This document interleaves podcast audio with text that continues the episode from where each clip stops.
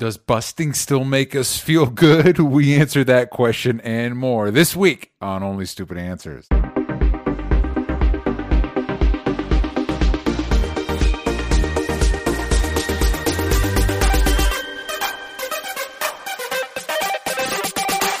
Hello, everybody. Welcome back to Only Stupid Answers. This is the show where you answer your questions about movies, TV shows, comic books, ghosts, and busting, and whether we do we still feel good about it. Those are the we, these are the questions we're answering. I'm DJ Wooldridge, and with me, as always, is the enigmatic Roxy Striar.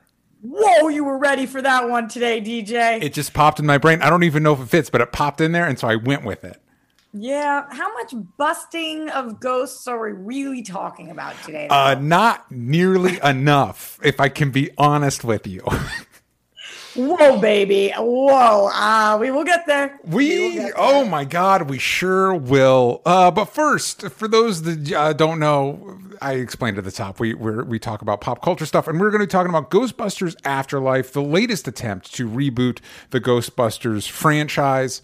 Um, and this one's for the fans, and by the fans, I mean the boys. Anyway. Anyway, uh, uh, as always, if you want to listen to these episodes early, if you want, if you want uh, extra long episodes, or if you want the new Patreon show Spider Versity, you can do that over at Patreon.com/slash Only Stupid Answers. Speaking of, every week we ask you a question, and last week um, I was out of town, and so the episode we put up was actually the first episode of our Spider Versity show that that I do with um, Sal from Comic Pop where we go through um, we're going through all the live action spider-man movies leading up to uh, spider-man no way home. Um, and so the question last week is what is your favorite moment from the first spider-man movie? And uh, we can ask these questions on spotify where you can answer them. Um, so keep an eye out. Uh, xavier thomas said the best part is mj i feel that relationship really is the heart of that specific spider-man story. Also dj i love hellbent. Not many comics dot dot dot surprise you in the first two pages like you did uh, with a horse emoji. Congrats. And if you uh, have read the comic you know what he's referring to and you're welcome. Um, I, w- I feel bad because I was just going to say that it's funny that his favorite moment is a whole character. Like whole just the whole aspect of the of the movie is is that is Mary But now I can't make fun of this person because then they showed mad support and love. So you all good in the hood still. Which, by the way, which by the way, uh, for uh, keep an eye out in your email. The emails, all Hellbent has been shipped out at this point. Um, I believe, looking through it, everybody in the states should have gotten their copy. Obviously, international people. It's taken a little bit longer, but you should have tracking numbers in your email. And if there's any issues, feel free to message me through Kickstarter or tweet me or whatever. Also, a bunch of you have been sending pictures of the copies you get, and that's great for a variety of reasons. One, I get to see you celebrating your comic, and two, I know it got there safe. So so feel free to do that as well. Um, Elaine Baltazar says Go Web Go is their favorite scene from the movie. The entire scene of Peter discovering his powers for the first time. That wall crawling scene, iconic. And Chris says, got to be the part during the board meeting where Norman goes through the five stages of grief in the span of like five seconds. It just shows how good of an actor Willem Dafoe is, which I agree. Roxy, uh, off the top of your head, do you have like a favorite moment from the first Spider Man movie? No, I'm just thinking about how long it's been since I watched that first Spider-Man movie. Um, so no, I think my answers would be similar to like whole ass characters. Yes. Uh, but yeah, I mean, I can think of favorite moments from Spider-Man movies Mhm. in general, but you know, I don't know that people trust my taste after my love for Amazing Spider-Man 2. So I don't even know if you all would want to hear some of them. Listen, I will say this, and of course, I have, I've only seen each of those Amazing Spider-Man films the one time. Uh, Amazing Spider-Man Two is better than Amazing Spider-Man One. That that Thank you so much. Thank you so much. I will- no, I re I rewatched it recently and was like, this holds up. this is fantastic. Uh, Fantastic. and, uh, yeah. So, uh, but Roxy, this is a good opportunity for you to rewatch the movies and then listen to me, Sal, me and Sal talk about them. that is a, that is a good opportunity, and I like him a lot. When he came on, I was like, oh, this is a good a good moist little ear boy.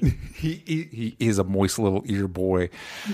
So, as I talked about at the top of the episode, um, the we're going to be talking about Ghostbusters. But before we do that, because I was out of town last week, Roxy and I did not get an opportunity to talk about the uh, Disney Plus Day event, which seems like it didn't go smoothly. Uh, it didn't. It didn't go like maybe Disney wanted it to go. But again, I wasn't exactly like dialed in at the time. I think my expectations for this were way too high. were, were you I- expecting like a fandom type thing? I think I was. I don't know that I was expecting it to be fandom in the sense that it was going to be four hours of nonstop trailer talking, but I do think that I was expecting like a good amount of trailer trailers, not just teasers, Yeah. like some new announcements that I'm not that I wasn't expecting. I mean, we did get things that I really like outside of Marvel Star Wars verse, like Proud Family was one of my favorite TV shows growing up. So like announcements like that that got me legit stoked, but are kind of getting buried because that's not the typical nerddom. So Yeah. that's not the thing people are talking about. But I was really, I, I don't know, like I, I was expecting this to be like when Hilary Duff came out on stage and said she was doing Lizzie McGuire again, which is not what this event was. hmm So I don't know why I thought that that would be what we got, but because of that, I was incredibly underwhelmed. I didn't know. I don't think I knew about this until like the day of. Like I didn't like. It's like this is happening, and here's these trailers. I'm like, what is going on? Like what? What was the plan here? Because I, I felt like there was even more hype around. What was that like the Investor Day thing? Like Yeah, last yeah, year. yeah. Mm-hmm. And I felt like that was handled better, and that was an investor day. It feels like something we shouldn't have even been in the room for. Yeah. The, the bigger problem, can I call spade a spade for a second? here, Yes. DJ? The bigger problem for me was that this was the day that Britney Spears was finally freed and her two conservatorships ended. And so I didn't care about anything else on the planet this day. so, So I like thi- that. This was like, okay, so these shows are coming out. Uh, Britney Spears is free. Like, you know how much I care about this. Well, for, yeah, for those that don't know, usually in our after show, the the bonus extra long episodes we do, we've been talking about Free Britney. Um, and uh, for those listening at home, this is the first time Roxy and I have really had a chance to like connect back up in a couple weeks. So I'm going to ask her about it. Wait, are we? Is is Yes, are things so- good?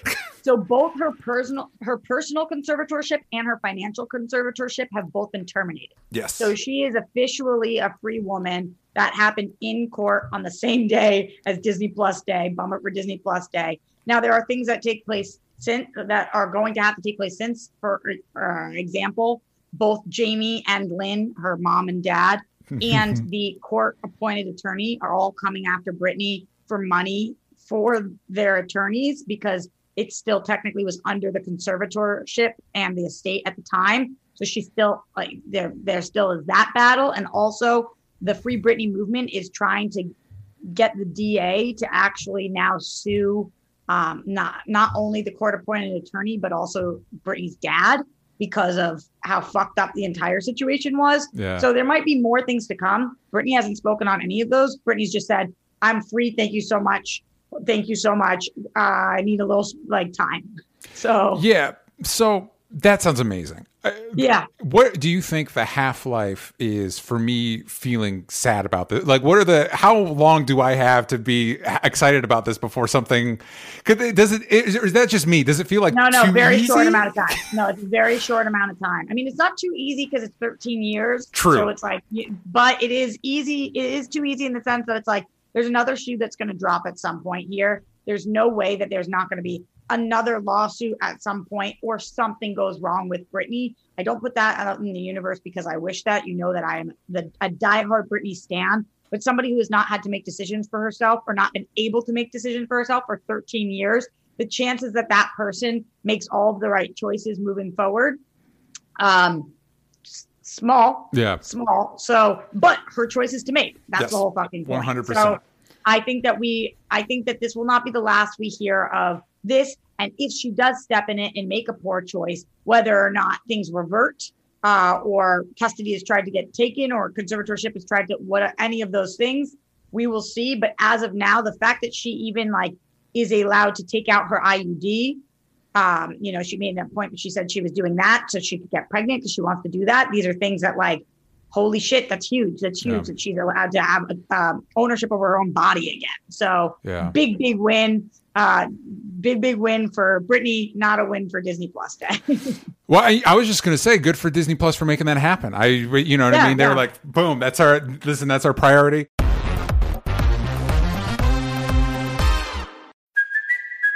Kaley Cuoco for Priceline. Ready to go to your happy place for a happy price? Well, why didn't you say so? Just download the Priceline app right now and save up to 60% on hotels. So, whether it's Cousin Kevin's Kazoo concert in Kansas City, go Kevin, or Becky's Bachelorette Bash in Bermuda, you never have to miss a trip ever again. So, download the Priceline app today. Your savings are waiting. Go to your happy place for a happy price. Go to your happy price, Priceline. Back to Disney Plus Day. Um, so there are obviously, like you mentioned, there's the Proud Family. There's there was a ton of announcements, and I'm not going to go through all of them because I don't. It, well, I'll just focus on the stuff that we normally focus on in the show.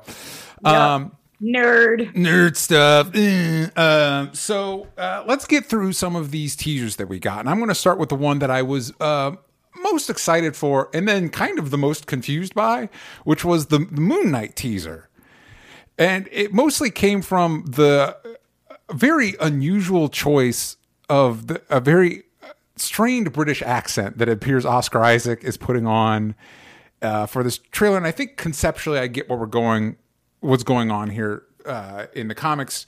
Uh, Moon Knight has multiple personalities, um, and so I think what we're doing here is this is not necessarily the Mark. This is not necessarily Mark Spector's voice. This isn't necessarily Oscar Isaac's voice for most of it, but one of the personalities has this very strange British accent, and they're using that as a contrast for what is the Moon Knight voice or the Khonshu voice, which is the Egyptian god that gives him powers. Uh, Moon Knight's origins complicated, and that's what we're we're creating that contrast. But it was it was baffling. It was like, why? This is the first thing. Way who okayed this? Yeah. So, DJ, a lot of the internet was talking about this. And the question that I had, that I'm sure you had, is why was this the choice of what they wanted to show us? Like for Moon Knight, why was why was that the decision that was made? Not the decision in the show, but the decision for the teaser that they specifically Yeah. are showing us. Do you think it was like to get us prepared so that there wouldn't be backlash when you saw it, or what do you think actually was the, the thought I mean, that makes sense. It reminded me a lot. It rem- it reminded me a lot of like Rami Malek from the Bohemian Rhapsody movie. Yeah, like yeah, it just felt like a. It's like oh, that's a real actorly choice. Like that's a real like uh wanting to make an impression. I don't know. The idea of maybe I I, I feel like the answer is they had to think it was cool, right? Everybody because I think if you're there and you're filming and that accent happens and you're not on set being like, yeah, that's what we want. You're like, hey, man, let's uh, let's not do that. Let's let's yeah, let's change sure, that. sure. I I don't know. I also if this was very the way this was shot was very dark. Yes. I don't mean I don't mean dark as in like mood wise. I mean dark as in like when I had a hard time seeing in Game of Thrones. Yes. Uh, and I would be like, "What's happening in the battle?" and screaming at my uh, my television like I was an old woman. I'd be like, Mhm. I can't see it. Um, so I, I do get a little nervous with the way that 2021 shows are shot sometimes, especially when we're trying to show that something is dark in tone, that we show that it's dark in frame. yeah. And I'm like, uh. Um, also, the way that this is shot is very much so kind of like a horror. Uh, Which is interesting. We Yeah. get, um, I don't remember when this happened. There was the announcement that Gael Garcia Bernal is playing. I, I- don't know if it's confirmed, but it's basically he's playing Werewolf by Night in a Halloween special they're doing. Of course, we're getting Blade. Um, we since our last episode talking about Eternals, we had confirmation that apparently that was Mahershala Ali at the end of Eternals. Um, and so I'm wondering if they're kind of Moon Knight first appeared in the Werewolf by Night comic as like a one-off villain, and then he became popular and got his own comic. So I'm wondering if we're kind of positioning him more in uh, a horror a horror uh, aspect. I I will I just I will say Moon Knight is one of my favorite Marvel characters. I know. And this and Oscar Isaac is is an actor I really like. Uh, and this trailer made me very nervous for the show. yeah, I feel like you were so stoked on this. The the fact that you kept telling me like Moon Knight, Moon Knight, Moon Knight, and then also correct me if I'm wrong, but is is Moon Knight Jewish? The- he yes, he is very he he's very supposed to be. He's the son of a rabbi. Yeah. right. So that um when I think you told me that and I was like didn't know that much about Moon Knight and since I've looked it further into it I was like more excited about this show and then I saw this and I was like from what I had heard about Moon Knight from you and from looking into Moon Knight this trailer didn't match what I thought it was going to be. Mm. Doesn't mean that's a bad thing, but just it wasn't. I wasn't like, oh yeah, that that checks out. I was like, oh, that's those are choices that are being made that are either going to really work or not. Yes, you, that, yeah. There's one way or the other. Yeah. We'll see. Uh, I I will kind of say that was the that was my general. It it's funny how like excited I was for shows like Moon Knight and She Hulk and Miss Marvel, and then I saw the trailers and I'm like, okay, Well, can we talk about the She-Hulk trailer? let's talk about the She Hulk Not- trailer. trailer is not the right word. Teaser. Very, yes, very. this is this is a teaser in the truest sense. yes. How did you feel about this She-Hulk teaser? Well, I immediately got excited the second I saw Tatiana Maslany because I like her a lot as an actress. Um, uh, and I do hope since she played multiple characters in Orphan Black, it's like I hope Oscar Isaac uh, sat down with her since they're now both in the Marvel family. Like you're playing multiple personalities. Talk to Tatiana Maslany; she knows how to do it. She's Yeah, got that yeah. dialed in. Um, and I, you know what? It left me with like no impression. Like I was like, okay, it's a She-Hulk show. I don't know. She says she's a lawyer. There's that weird scene where she like talks to camera, which is something She-Hulk breaks the fourth wall, but it doesn't look like it's Deadpool fourth wall breaking. It looks like they're shooting like a TV ad. Like I don't, I didn't know what to feel about it. How did you think she looked? I- with a brief hint of uh, The She-Hulk, yeah. uh, Yeah. it didn't. It looked like TV CGI. Yeah, yeah. I'm I'm still really excited for the show, but part of me is starting to wonder with all of these little teasers and all these shows coming out are they pumping content out too fast? And are they going to slip are they going to slip up? Yes, that is a good question to have. mostly because of the scripts not even because of the editing or the cg but like mostly story wise i'm like okay um they have their work cut out for them. Obviously every room's a different writer's room so it's not like you're like all trying to do one thing at once but with all these teasers and it was like let's show you what we we have to for this day get all the teasers in and i was just like some of these added no value and i almost wonder if it was worse off for showing them Agreed. which sounds very negative, and I don't mean it that way because every one of these shows could still knock it out of the park. I didn't watch one of these thinking like that 100% is going to suck. I know it. Yeah. I didn't feel that way, but I was just like, uh, honestly, I I watched them each several times and was like, okay, And I think also we're used to seeing a Marvel trailer and having feelings about it. And so the fact that it's kind of like, well, all right. you know what I mean? It's like, I think it adds, and because there's so many of these trailers came out once and we've got so much content, I think that's a very valid question. And like you pointed out, wow, every writer's room a different writer's room, it doesn't feel that way with Marvel because Yeah. everything's connected. That there's this sense that it all has to eventually flow flow through Kevin Feige and I assume a small team of other producers around him.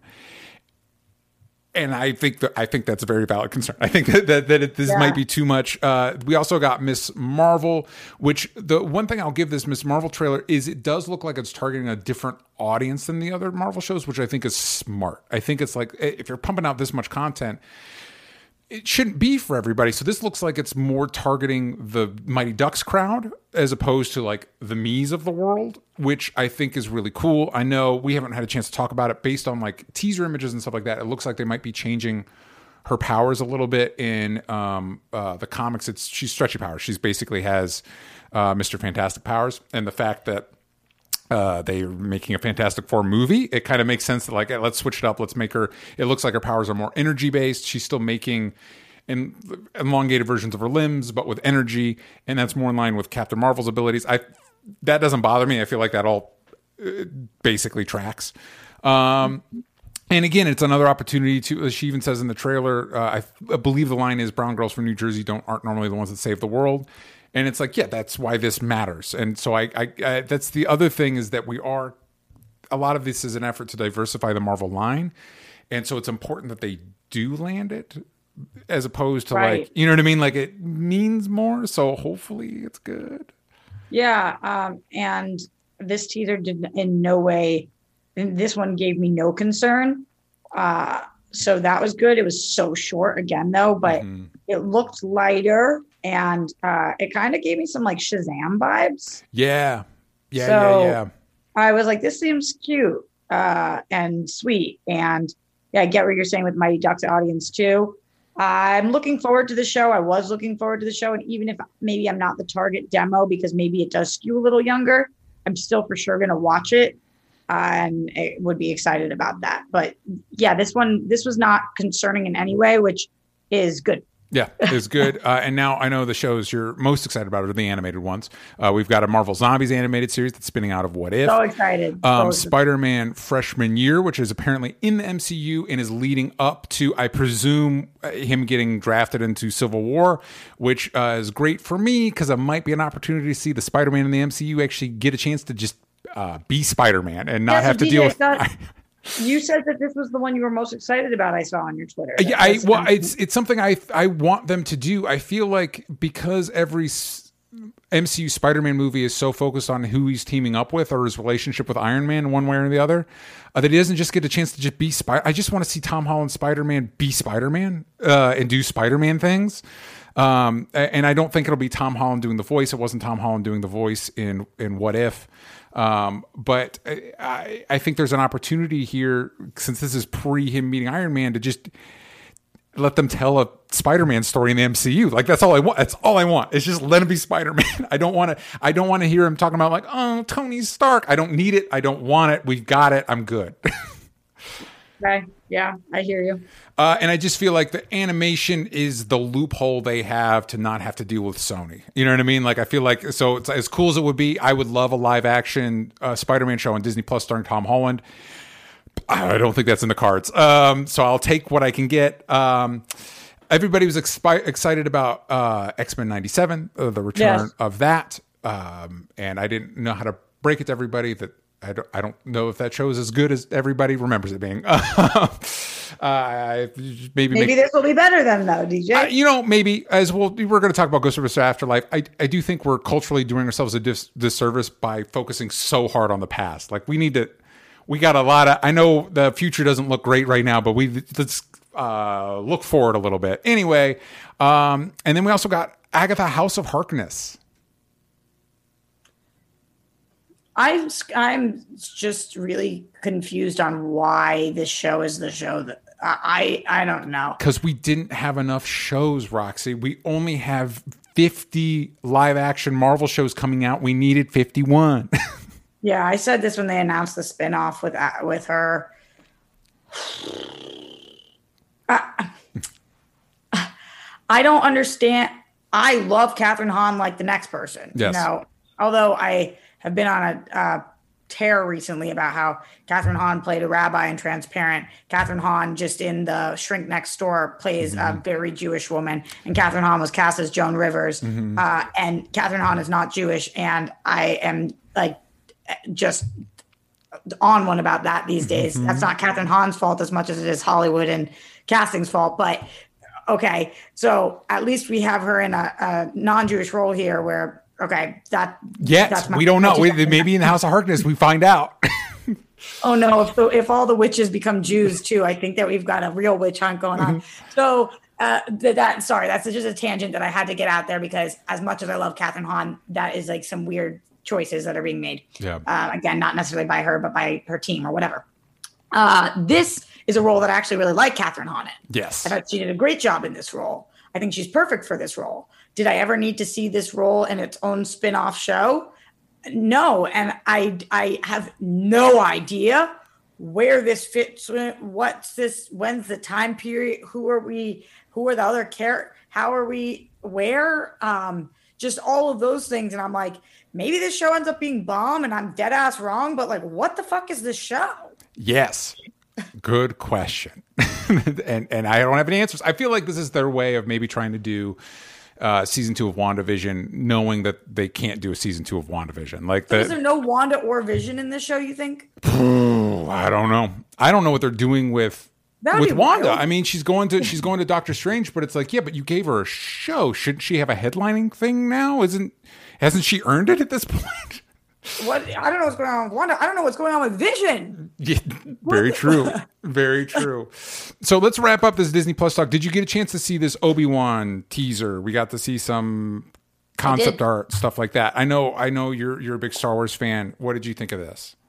Well, more so as you know, I'm a big Hayden person. I'm obsessed with Hayden Christensen, and um, while it's Ewan who's doing the majority of the speaking in this, Yeah. the fact that he's so excited about the, thing he's most excited about is working with Hayden again, and Yeah. uh, as he says it, like swinging swords at each other, getting another Mm-hmm. chance at that or whatever. Uh, I- how do you say it? Swinging. He said Right, something. taking another Yeah. swing at each other or another like swing. that. Yeah, yeah, yeah.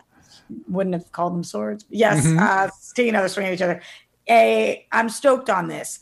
I think it's so so effing hysterical that all of a sudden people have jumped on this Hayden bandwagon that I have been a one man island on for my whole life. Uh, but fine, come over to the dark side, be with me. I'm excited about that.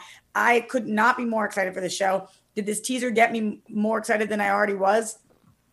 Maybe maybe because i would feed into whatever they gave me right now um, but we had already had that image released prior to this of the two of them crossing streams Yeah. so it wasn't like a big moment for me You know what's interesting though is I do think the Marvel trailer should have been more like this, with a little bit of of the creative team. Like, hey, here's what we're doing. Like, if I if I have that teaser, but then you have Oscar Isaac be like, "This is why I'm excited to be Moon Knight," and you're like, "Oh, you know what? I'm excited now."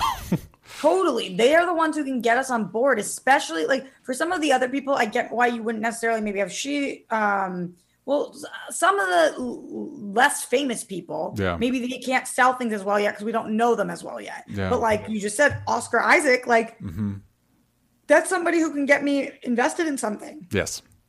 so I I think that whenever you have you know a name or even like Tatiana, people Yeah. are so love her so much. Make make them. You have them, so use them. Use them, gosh dang it! All right, that is Use people. Use people for once, Disney. Uh, no, uh, that is our talk of the Disney Plus Day uh, flawless event. Everybody loved it. No notes. Um, we're gonna go to a quick ad break, and then we will be back with Ghostbusters Afterlife. When you need mealtime inspiration, it's worth shopping Kroger, where you'll find over 30,000 mouthwatering choices that excite your inner foodie. And no matter what tasty choice you make, you'll enjoy our everyday low prices, plus extra ways to save, like digital coupons worth over $600 each week. You can also save up to $1 off per gallon at the pump with fuel points. More savings and more inspiring flavors make shopping Kroger worth it every time. Kroger, fresh for everyone. Fuel restrictions apply. And now we're back. Oh my goodness! It's almost like for Roxy and I, no time passed, and yet It's crazy. It's crazy how that works. Crazy. So, Roxy, let's get into Ghostbusters Afterlife. Uh, the synopsis is when a single mom and her two kids arrive in a small town, they begin to discover their connection to the original Ghostbusters and the secret legacy their grandfather left behind. Now, Roxy, we the last show we did, we talked about Eternals. And I think by the by the time the episode dropped, Eternals had dropped down to on Rotten Tomatoes a 40 something percent on Rotten Tomatoes. Do you know? Did you look? I have it in the doc. Did you look at uh, Ghostbusters uh, uh, Afterlife's Rotten Tomato score? I did. It is a 72%, I saw. which is fucking shocking.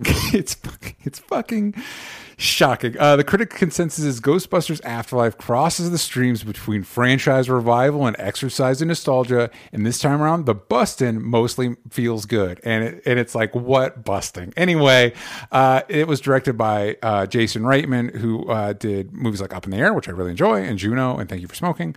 Uh, more importantly, he's the son of Ivan Reitman, the guy that directed the original Ghostbusters. And it was written by Gil Kenan and uh, Jason Reitman, and it has McKenna, McKenna Grace as Phoebe, Finn Wolfhard as Trevor, Carrie Coon, uh, Paul Rudd, Logan Kim, Celeste O'Connor, and Bokeem Woodbine, who is not the most wasted person in this movie, but he is wasted in this movie uh, as as the sheriff, as Sheriff Domingo. Um, anyway, who? Yeah. Let's keep it. Honestly, What we'll keep it spoiler. We'll keep DJ, it. What do you want to do? It, we'll keep it spoiler free. but like there, in front of our screening, there was a little thing with Jason Reitman, like, "Hey, no spoilers. By the time you get to the end, you'll know." And it's like, what do you mean? Anybody that's seen any of the marketing for this movie, if you've seen any marketing, and then after the first scene of the movie, you know everything the movie's going to do. Like you, you know what's coming. All right. Well, I just want to rewind for a second. yes, please. When you just said the the first thing that we saw, I don't know if this is gonna be the first thing you guys see, but the first things that that the I I refuse to call myself a critic, but the critic Yes. screening saw was Jason Reitman saying that.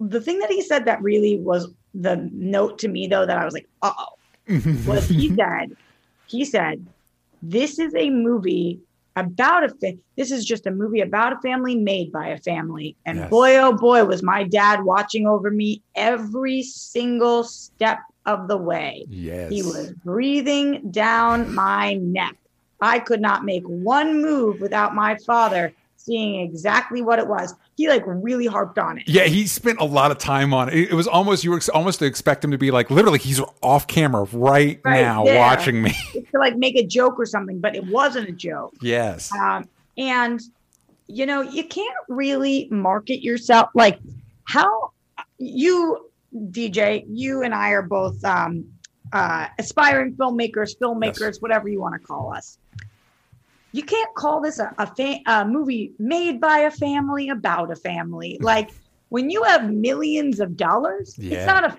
it's not a movie made by a family about a family Yes. also, uh oh, that your dad didn't trust any of the decisions you were making. Mhm. That sounds like this movie is going to struggle tonally uh, and all different ways.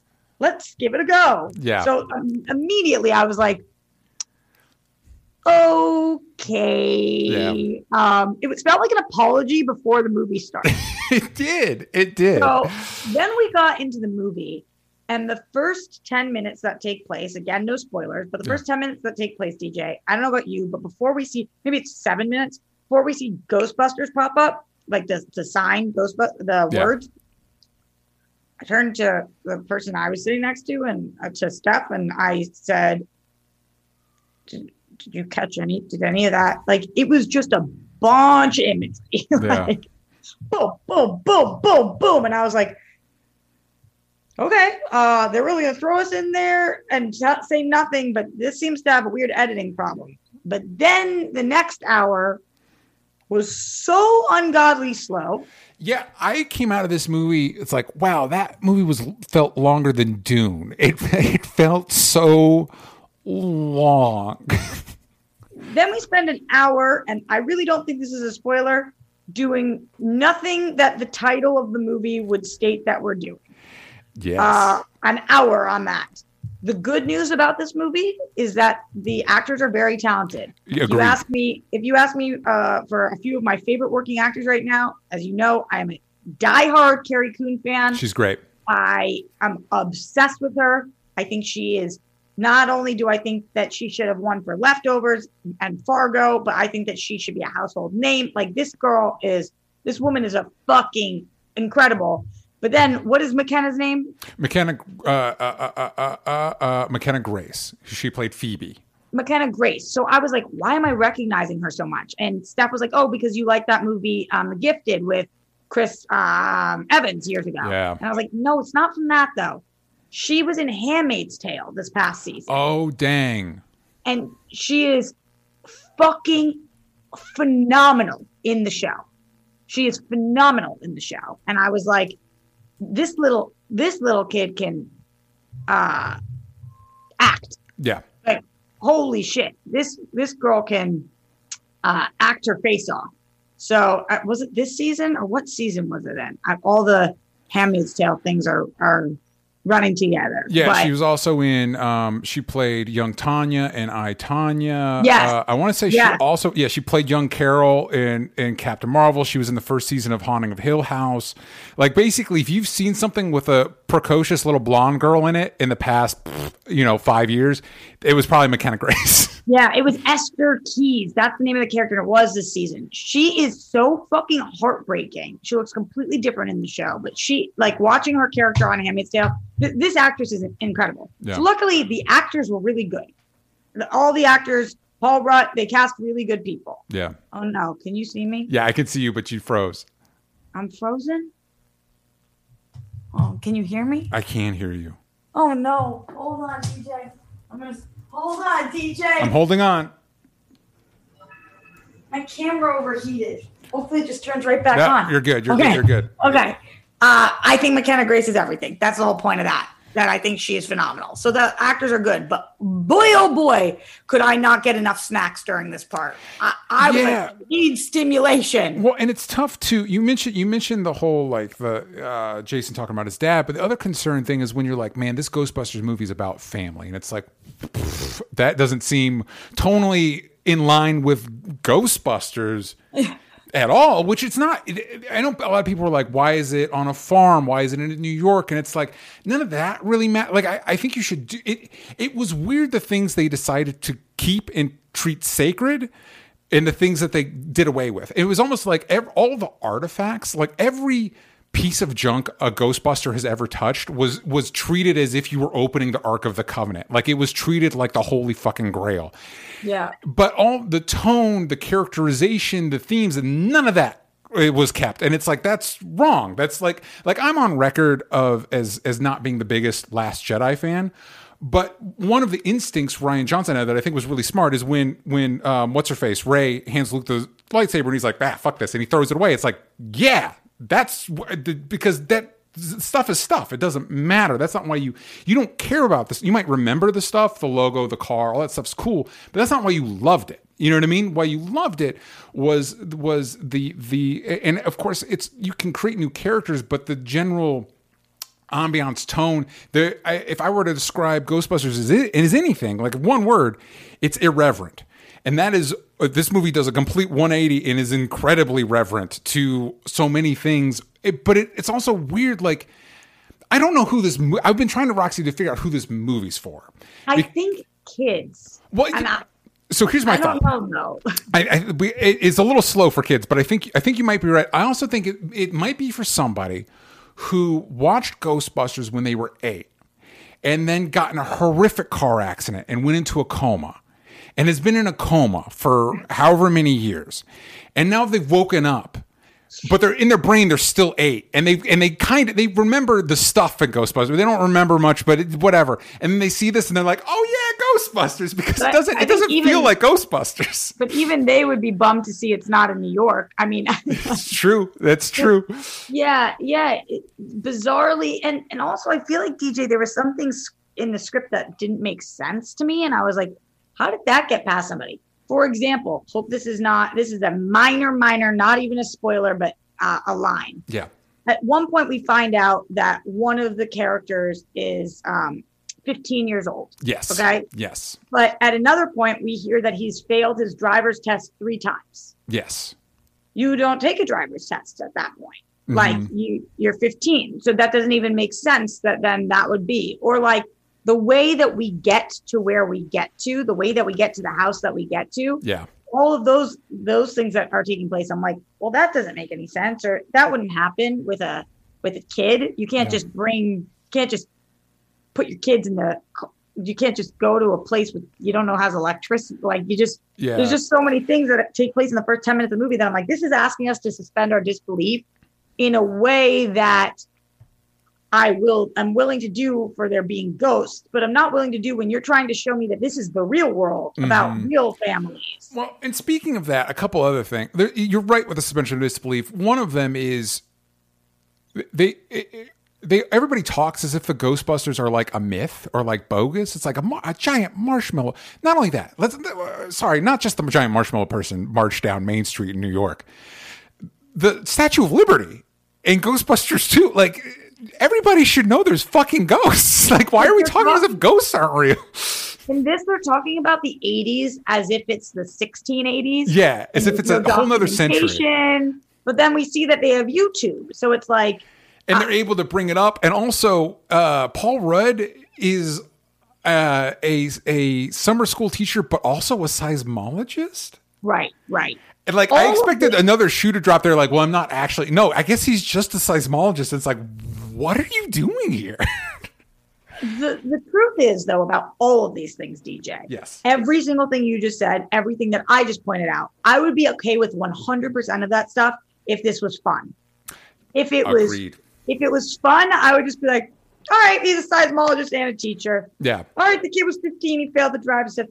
Okay, all that like I wouldn't give a, sh- a flying f because if it's it's fun, it's fun, and then it's Ghostbusters. Yes.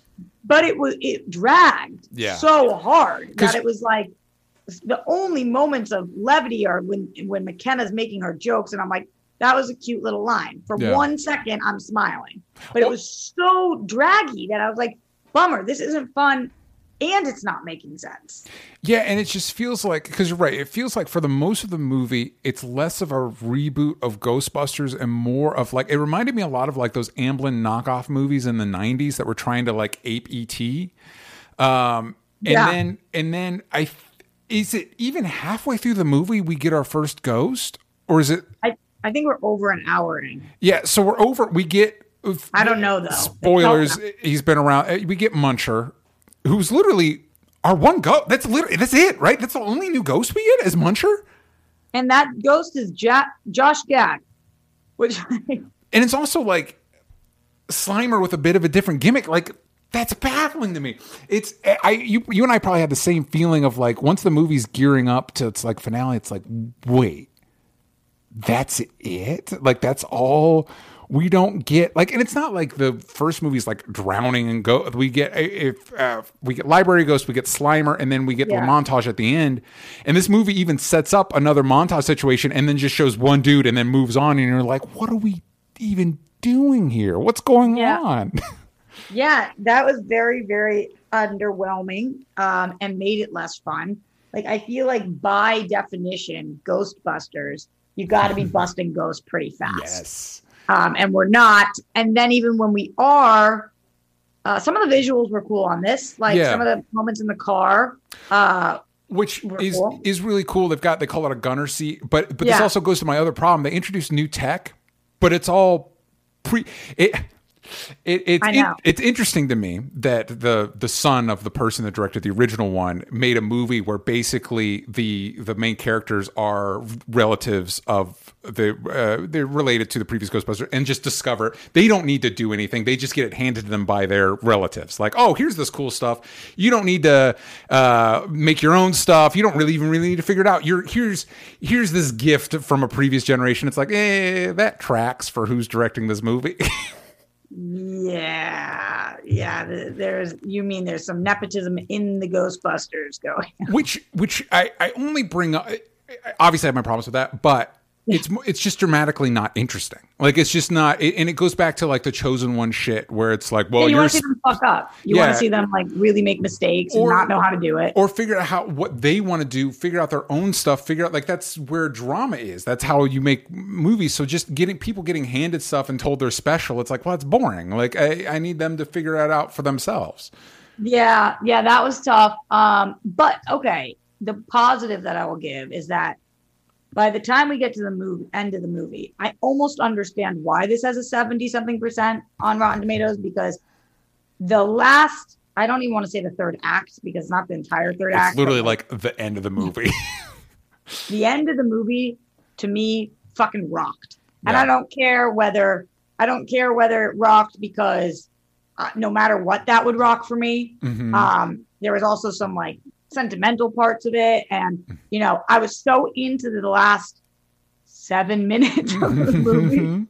that I almost forgot how much I really didn't enjoy the other four hours of the movie. yes Uh, and so I was like, yeah. And then, you know, then we have a mid credit scene and a post credit scene.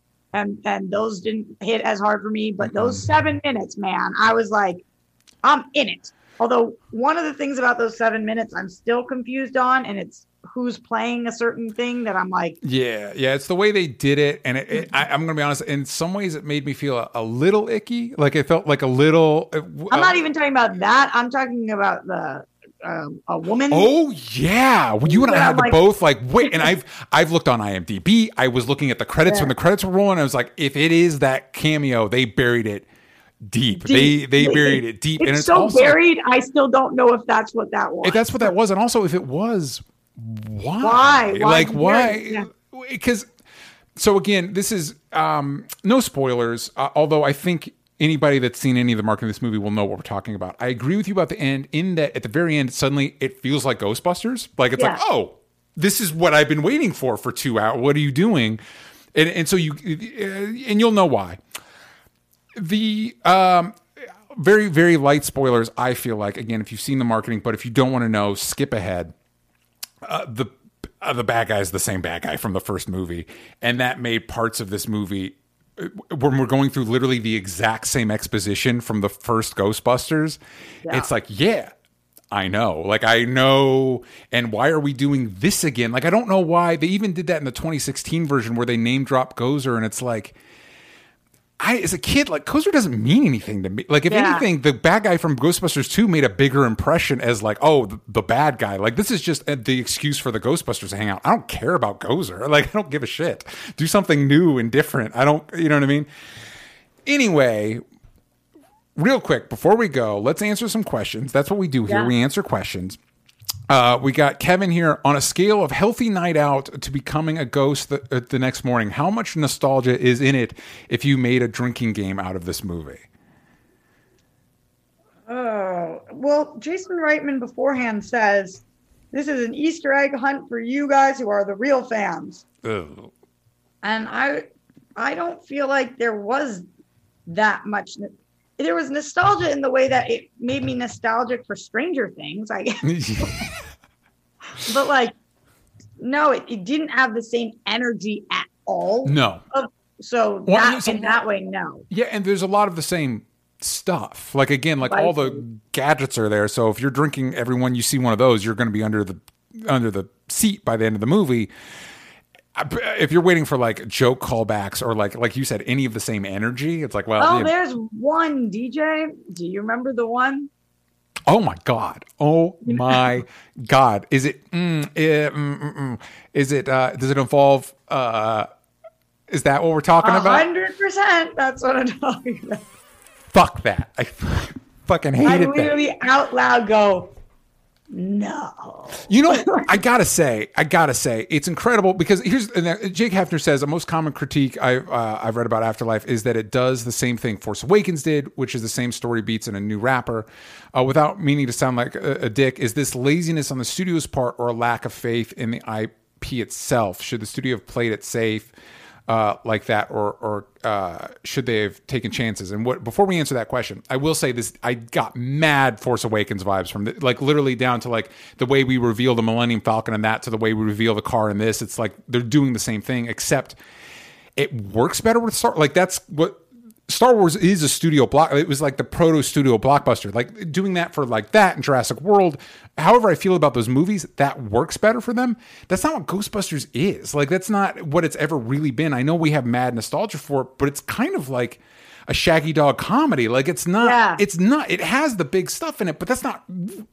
In a way, the 2016 movie had its problems, but it, that was more spiritually true to the movie than this one is. I feel like but um and it just makes me think about like man creed is the one that did this right out of all of these reboot sequels creed is like creed is just a good movie on its own Yeah, And I really like- liked it also. I thought it did a very good job. Chapter one. yeah but also it is just a new movie it's not like a Yeah. you know like it's just it's a it's a remake of the other one it's not like trying to Yeah, just thinking of things that didn't suck recently. yeah. So anyway, but let's go back to the question: is is this studio laziness that like, hey, we just want Ghostbusters, but Force Awakens? Do you think this was really Jason Reitman's what he wanted since he was a kid? Like, where where do you think this sprang from? I really think he answered that question with his my dad was looking over my shoulder every step of the way. I think that's what this was. Yeah, But you know what, DJ? Not enough can be said about how much this has a good review on Rotten Tomatoes and how I felt like our screening really liked it. Like there was a lot of laugh out loud. a lot of laughter. Like even afterwards, Christian Harloff was like, "I can't wait to take my daughter to this." Like, um, I felt like Scott um, was sitting near us. I Yeah. haven't talked to him, but I felt like he was enjoying it. Uh, like there's a lot of people that I know and like. Um, I don't know how uh, Grae Drake felt, but it seemed like she was laughing. Like there was a lot of like these big critics in the space that were really. It seemed like, and I haven't talked fully to all of them, but it seemed like they were eating it up, and I was like, "I this is when you and I are like, who is this for?" I guess people. Yeah, uh, you know what? You this might be a good. This it's just it's just one of those like between this and Eternals, and, and again, like I don't want people to get it. It's not like I think Eternals is like perfect or the best movie I've seen this The year. fact people like- could think this movie is better than Eternals, I'm like flabbergasted. exactly, it's like what are we doing? Or, or I guess what like what's wrong with me? Where where am I? Where What's am I? wrong with What- me? Yeah, what am I missing? Um, yeah, I guess so, and I guess it, it I guess it works. I just uh, again like. I don't. For for me, the stuff matters. You want to capture the spirit, and you want, and and it's tough too because I think this movie really showed me that like it is tough to do a sequel to this because it really is those four guys in a lot of ways. Like it's it's those four dudes, and so it's hard to. I'm of the opinion. I, I think this and the Men in Black franchise. I know that they're big money makers. We need to retire them as movies and just make TV series. I, I feel like they're they are perfectly suited to make live action TV series. Ghostbusters had an incredibly long running cartoon with a spin off called Extreme Ghostbusters that I still think is probably the best Ghostbusters sequel. Uh, and it's like, we ju- just make them shows. Like everything's going to streaming now. Like fucking make a Ghostbusters Sony Plus show. I don't know what where Sony would shot a Netflix show. I don't know. I feel like this movie could have been excellent. Uh, there was the makings of a good movie. It was just a half an a full half hour too long. Yeah. I needed more focus on the adult characters, Yeah. um, and I needed way more hunting of ghosts. Yes. I think like and and another pass at the script. Yeah. Like and, and I know that that's a lot of different things, but I feel like this movie actually could have been good. Yeah, I I agree. I I totally agree. I think like diving into it, and I think this suffers from another problem of where we need to make everything a mystery. Like the movie treats McKenna Grace's the, who the grandfather is as a mystery, even though it's like clearly not. Like we, we already know. Why are you holding out on that reveal when we all know anybody that's seen the trailer know who knows who her grandfather is? That's not a reveal. You know what I mean? Like, um, and and I think that holding off is probably what keeps us from getting the go sooner. Like, just get to it. Just go. Whatever. Last question from Leonard Kim: If there are Ghostbusters, are there ghost savers, ghost preservers? If so, would you choose this path as opposed to being a ghost buster? Would you like try to defend the ghosts and keep them from being busted? Which then leads me to the question that I've always had with these franchises: like, what is the deal with the? Go- are they? Yeah, yeah, Are they totally. people or are they things? I think I was only thinking about that during this movie though, because I was not enjoying it. So I had a lot of moments where I was like, you know, there's a lot of time where we're like strangling a ghost in some way. Yeah. And I'm thinking to myself, Peter? Also, and this was part of the marketing too. We get all those little Stay Puft dudes. Why? The I, Stay- so I don't, I don't know what happened. there was a I- very specific reason in the movie, in the first movie, that the Stay Puft Marshmallow Man was a thing. That there's a very specific plot point. I actually didn't understand that entire scene um, because also in the location that all of that happened at first started to happen, Yeah. is nobody else there? Is nobody else there? And also, the, the impression we're given is that this town is uh, incredibly small. Like you could drive through it and not even know that you're in it.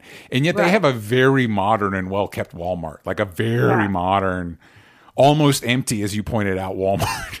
Yeah, like, and like nobody else is like seeing it. Like, what I that was a weird. Was a weird moment. There's a lot of weird moments where I was just like, okay, yeah. Yeah, so uh, I to answer the question, I think I would still be a Ghostbuster because they get the cool toys. Uh, no, I think I would be a, a ghost saver until I knew that they were bad. Yeah, yeah, yeah. All the ghosts are pretty disruptive, except for one in this movie. But for the mo- for the most part, what Ghostbusters have shown up is that they're a real pain in the ass. Over the years, yes, I'm talking about specifically from this movie. I'm guessing this question is based on this movie. yes. I would feel uncomfortable busting them. Do you want a sequel to this movie? Is it the last seven minutes of the movie? No, it is this. It is this. Uh, uh, I was gonna go to the the very last shot before we go to the credits is also confusing to me. But anyway, we don't need to. The, the I don't want to. I guess maybe it's a spoiler. I don't know. But uh, I do think there's no world in which a sequel to this movie isn't better. I mean, yeah, we get in one of the after credit scenes, we get kind of what feels like a setup toward but I the setup it feels like it's setting up a sequel, but to like what I don't know how the characters we met in this movie would be involved in that in any way. Where, where, what part of the country was that in? Uh, they said Oklahoma. I feel like, Okay. um, I, and I, I they they mentioned the problem is they mentioned a couple places when it came to earthquakes, and I couldn't I couldn't sure it was like I are we know. mentioning a different place or are we mentioning This where we are? This place, yeah, then with the seismic, yeah. All right. Well, those are our thoughts on uh, Ghostbusters. Uh, and I know I've seen a lot. I posted my opinions. I've seen some people like, well, better than the 2016 one. I am actually not completely sure that that is the case. But also, is that like how we have to judge all movies? Yeah, yeah, good point. yeah, great, great, great point. Like, it's not like your post said, I liked this a lot better than the 2016. Like, Yeah. I don't understand why that's what we have to compare it to. We can't just say whether it was good or good, not good. Yeah, I, I think if you if you were like, hey, which one of these would you rather uh, uh, rewatch? I was like, well, I, I think I enjoyed. I had more fun watching the 2016 one. If nothing else, there's more. Uh, there's more ghosts, and there's more jokes that land. So. Um, anyway, Roxy, before we go, remind the kids at home where they can find you and what you're up to. Everywhere at Roxy Striar and be on the lookout. We are dropping our World Girls Calendar Volume 2 very soon. Uh, it has some incredibly wild shoots in it. We have a theme for this year that you guys will be able to see. Uh, but if you want to know more about that, then you can follow us and watch our show youtube.com slash the World Girls. please do yourself a favor and go check that out. You can find me everywhere that matters at DJ Talks Trash. and You can find the show everywhere that matters at Only Stupid Answers, but on Twitter. You ain't got the values from stupid. Thank you for listening to the show. Please, if you want more content like this, you can go to patreon.com slash only stupid answers, where uh, we also have our Patreon exclusive show, Spiderversity. Go check that out. Uh, and we will see you all next time. Bye, everybody.